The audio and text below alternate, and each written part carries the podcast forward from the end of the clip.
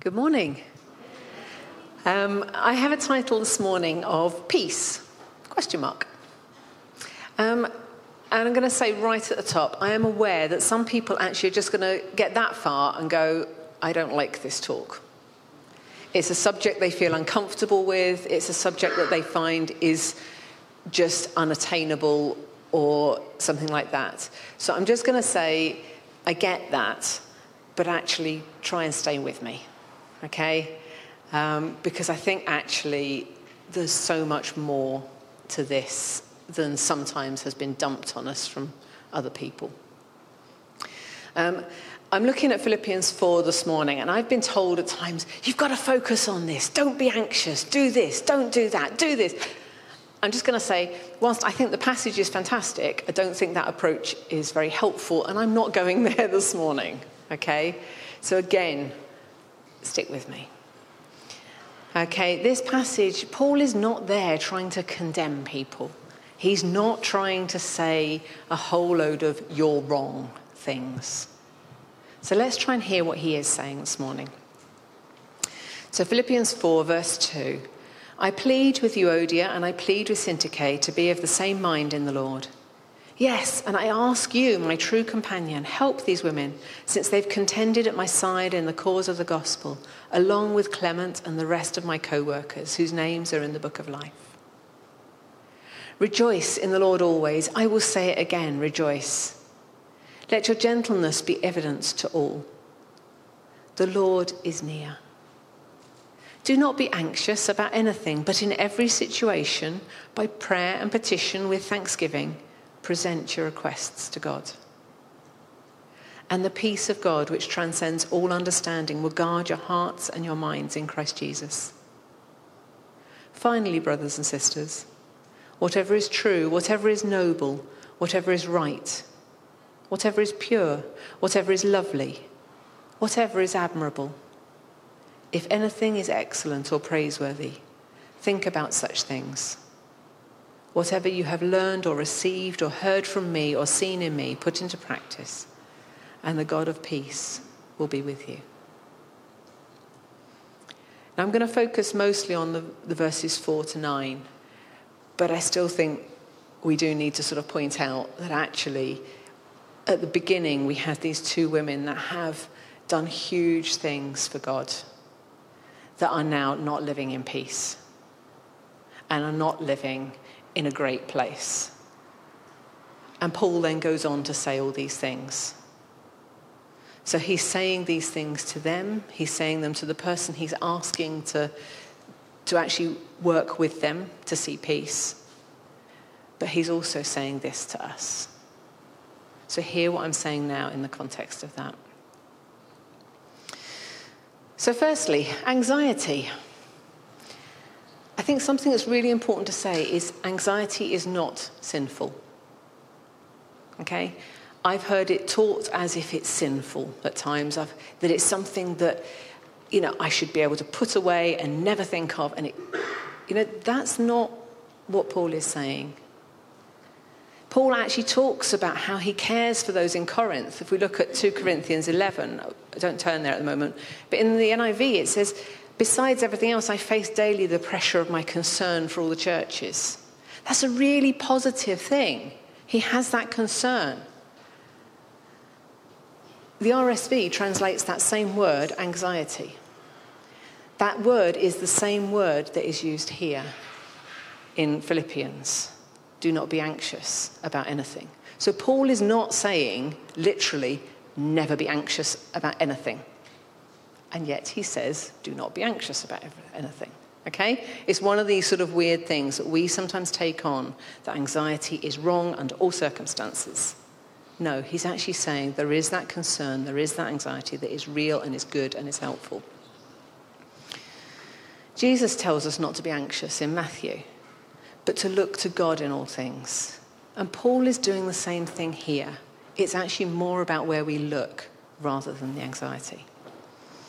So, anxiety is part of our fight, flight, flee, or fawn reaction. I actually managed to get that out correctly. Um, we either we start to fight because we get anxious. We run away. We will, at times, try to please someone so much because we're anxious. We're fawning. And that's actually one of the responses known for this. And Paul's not trying to override that natural protective response, but he is saying that sometimes it gets out of control. And I suspect anyone who, I think everybody in here probably knows that sometimes anxiety gets out of control. So, some years back, um, I'm just picking one of the examples, there was a situation at work that was completely out of my control.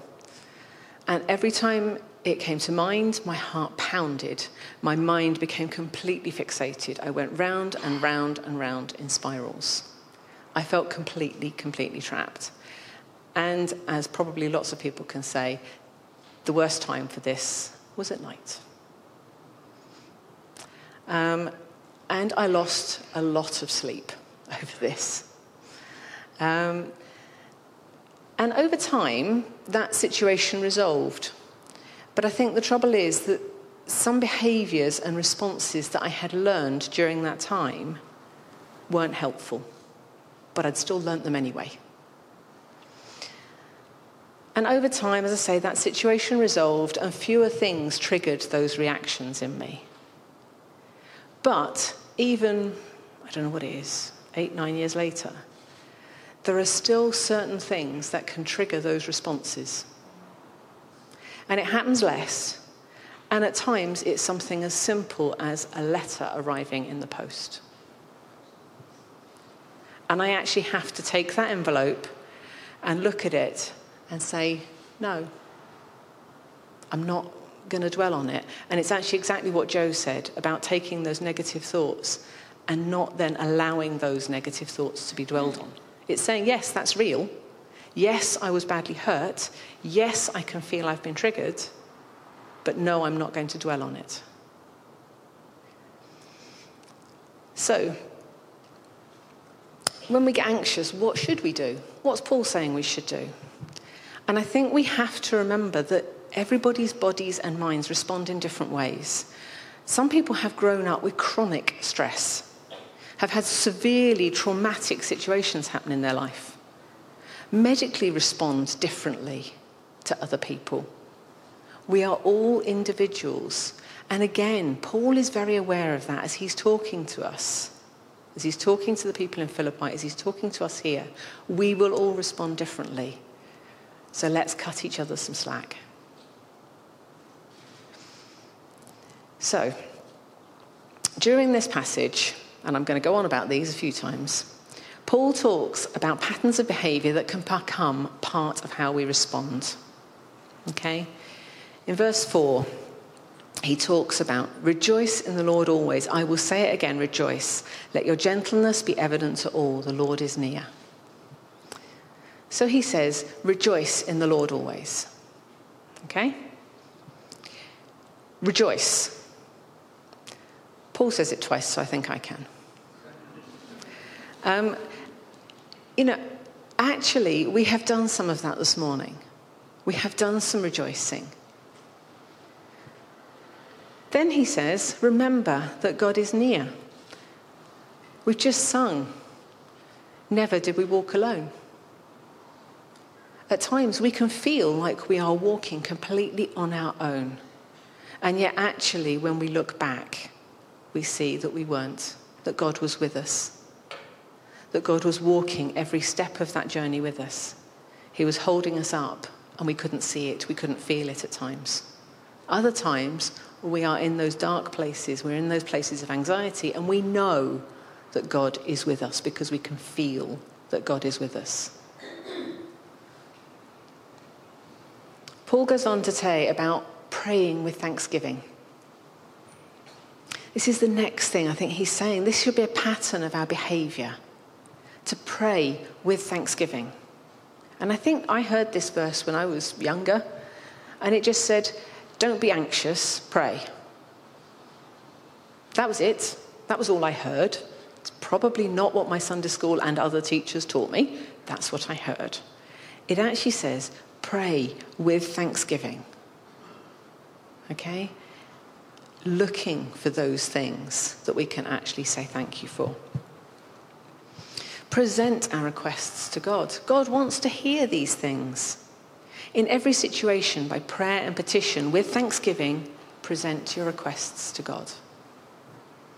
God doesn't want to say, that situation is causing you anxiety, just pray about something else. It, you know, he wants to hear what we're saying about these things. He wants to hear us being real. But Paul also goes on in verse 8 and beyond to say, if anything is excellent or praiseworthy, think on such things. And I think that what he's talking about is not in those moments specifically, but he's actually saying, train yourself now. Do these things now so that when anxiety comes, your response is different. So that when, in my case, an envelope arrives, I don't automatically assume the worst. Okay? So it's training ourselves in times when we're not in those stressful places. So he says, take the anxiety, pray with thanksgiving. It's not about praying for, you know, we're not saying thank you for this situation. Let me be very clear there. I don't think that's what we should be doing. I don't think that's what he's saying. But for me, that meant being thankful for the support that I had for people that came with me to meetings to support me, to help me. For being thankful for, that Jesus was actually in that with me. Although at times I couldn't feel that, I knew it. And it was like, okay, I know it's true, I don't feel it, I'm going to say it, you're with me. It meant for me praying for my enemy at that time, for peace for them that did not come easy. And I had to do it a lot of times before I meant it. But actually, I think that's what it's about. Um, I wasn't thanking God that I was going through that time or that the situation had occurred. But I was praying with thanks during that time. Do you see the difference? I think that's what Paul's saying. Pray with thanks during this time. Um, I prayed for stuff that was around me. You know, thanking God for those things. It may not change the situation when we pray with thanksgiving, but it sometimes changes how we receive it, how we live in it, and how we work in it. And sometimes it just calms our hearts and our minds to be able to look at it with far less adrenaline. When anxiety kicks in, the frontal part of our brain, the brain that actually thinks logically, shuts down. And doctors say it takes about 20 minutes before it works again. So, praying with thanksgiving actually gives our brain some time to reset, to actually be able to think a bit more logically. Because once we're stuck in that spiral that's going down and down and down, we're stuck. And habits are hard to break. These patterns of behavior are really hard to break. And for some people, it's like you can look at it and go, well, that's fine, I've just done that, no problem. For other people, this is life controlling. And I want to say that, that, you know, we are all different. We should never condemn others for saying things where actually we feel, well, you should be able to deal with that or feel that others are making light of what we're going through because actually it's affected us deeply. But with habits, we often need help to break those habits, and almost as much help, if not more, to create new habits. Um, Long term behaviour patterns are really hard to break, and it really came to mind a picture of a, a farm track Now, if you've ever tried to cycle down a farm track, like this, you've got ruts in the road, okay? And it's very, the easiest way of cycling is in those ruts because Otherwise, it's just all slow and you end up falling into them anyway. And I think, you know, when you keep going over those same bits time and time again, they get deeper, they get harder to get away from. And I think mental patterns are the same. That actually those ruts become easier to fall into and they can get harder to get out of. And at times, it can almost get like it feels like it's really gone hard and it's gone over to actually something you never would be able to get out of. And the next picture actually shows that. You know, when you, I don't know if you've ever cycled where there's tram tracks, but they are scary things because you feel like you're going to get stuck in those. But what God is saying is that actually we're not, it's not like that. It is more like the farm track, where there is a way out and new tracks can be made. So, if I go back to my story, did all this help? Sometimes, sometimes not. And sometimes I could feel the peace of God, and sometimes I couldn't. But I reminded myself, and plenty of other people reminded me, that God was with me. And I held on to that. And I held on to that. And I held on to that. And sometimes I think we have to remember that when it says in verse 5, the Lord is near, it's a statement of fact, it's not a statement of feeling. The Lord is near. That is true whether we understand it, whether we know it or not. It's true whether we know God or not. Even if we think God has no interest or care for us, God is near because he loves us. Verse 8, Paul says, finally. And partly that's because he's coming towards the end of the book, or the end of his letter, I should say. Um, and but I think this is actually him summing up what he thinks is our, the thought patterns for life that we should be looking forwards to. This is kind of his summary of this whole book that talks about rejoicing so much. This is the way we should be training our brain so that when that adrenaline hits, the patterns that are more helpful are at least partly established, where we can see two ruts the, the more helpful, thankful God facing rut, and the I'm going down the anxiety path rut. And the, there was an image I came across on, on the internet with uh, another cyclist. And I think actually it should be a bit more like this. The paths are a bit wider, there's a bit more choice, it's a bit more fun. But actually, there's not those ruts where you've got to go this way you can actually do what you like on a BMX type track. Not that I've ever tried. um, and I think it, it is good for us to land up in a place where we can choose which way to go, and our habits actually lead us in those more positive, helpful mind patterns. And Kintsugi Hope is partly about trying to create some of these new, more healthy thought patterns. That's why it's so good for us. So when Paul says, whatever is true, whatever is noble, whatever is right, whatever is pure, whatever is lovely, whatever is admirable, it's kind of like he gets tired of listing things, so he puts in a catch all statement here and says, if anything is excellent or praiseworthy, think about such things. And I actually think that is a really good general pattern for life think about things that are excellent and praiseworthy. He advises them to govern and train their minds at times when adrenaline is not pumping around their system. I'm suspecting that most that are staying to watch the football, the adrenaline will be pumping, and by half 11, that's not the time to try this, okay? But actually, when you're out for your walk, when you're reading your books, when you're doing the things that actually bring life to you, then focus on the things that are excellent and praiseworthy.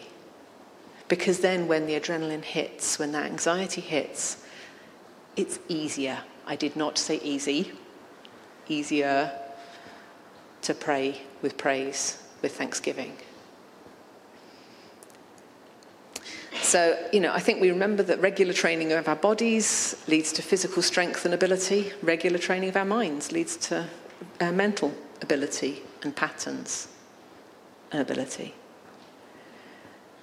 Paul then says, Whatever you have learned or received or heard from me or seen in me, put into practice, and the God of peace will be with you. He's saying, This is what I've been doing.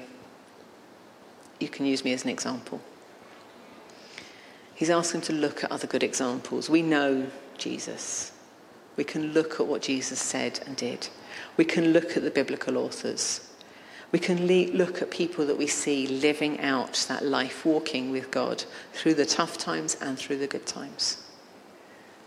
He's asking them to practice. Now, as a piano player, I know that practicing can be hard work and can be very boring, but it's worth doing.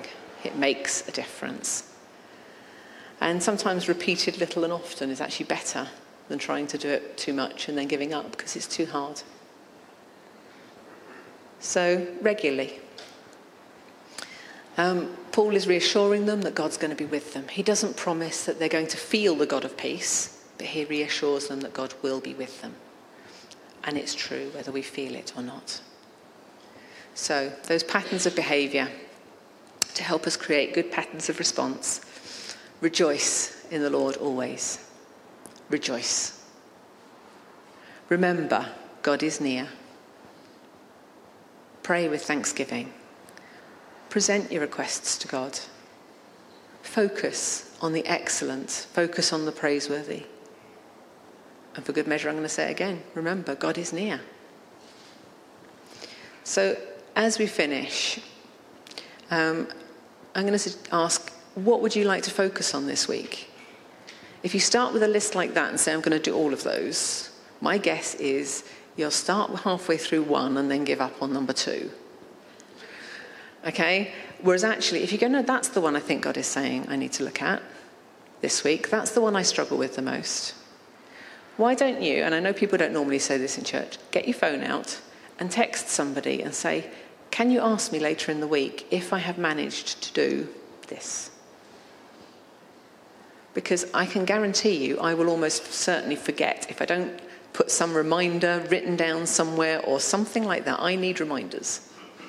So feel free to get your phones out and text people. Um, but I think it is one of those things. We need to look at these things and create good, healthy patterns for life. So I'm just going to pray and then I'll hand back to Esther. Father, I thank you that you are always near. You are with us every moment of every day, whether we know that and feel that or not. And you are with us because you love us. Jesus, I really pray that you'll help us to focus on the excellent, on the praiseworthy, on the things that actually lead us to a healthy mind, to a healthy response to situations. And Lord, we don't want to get rid of that protective um, part of anxiety, but we do want to make sure that it doesn't rule our lives. Lord, please help us to move more in that direction, to move more to you as we go through this week, as we go through this year, that patterns will be built and patterns will be changed. Amen.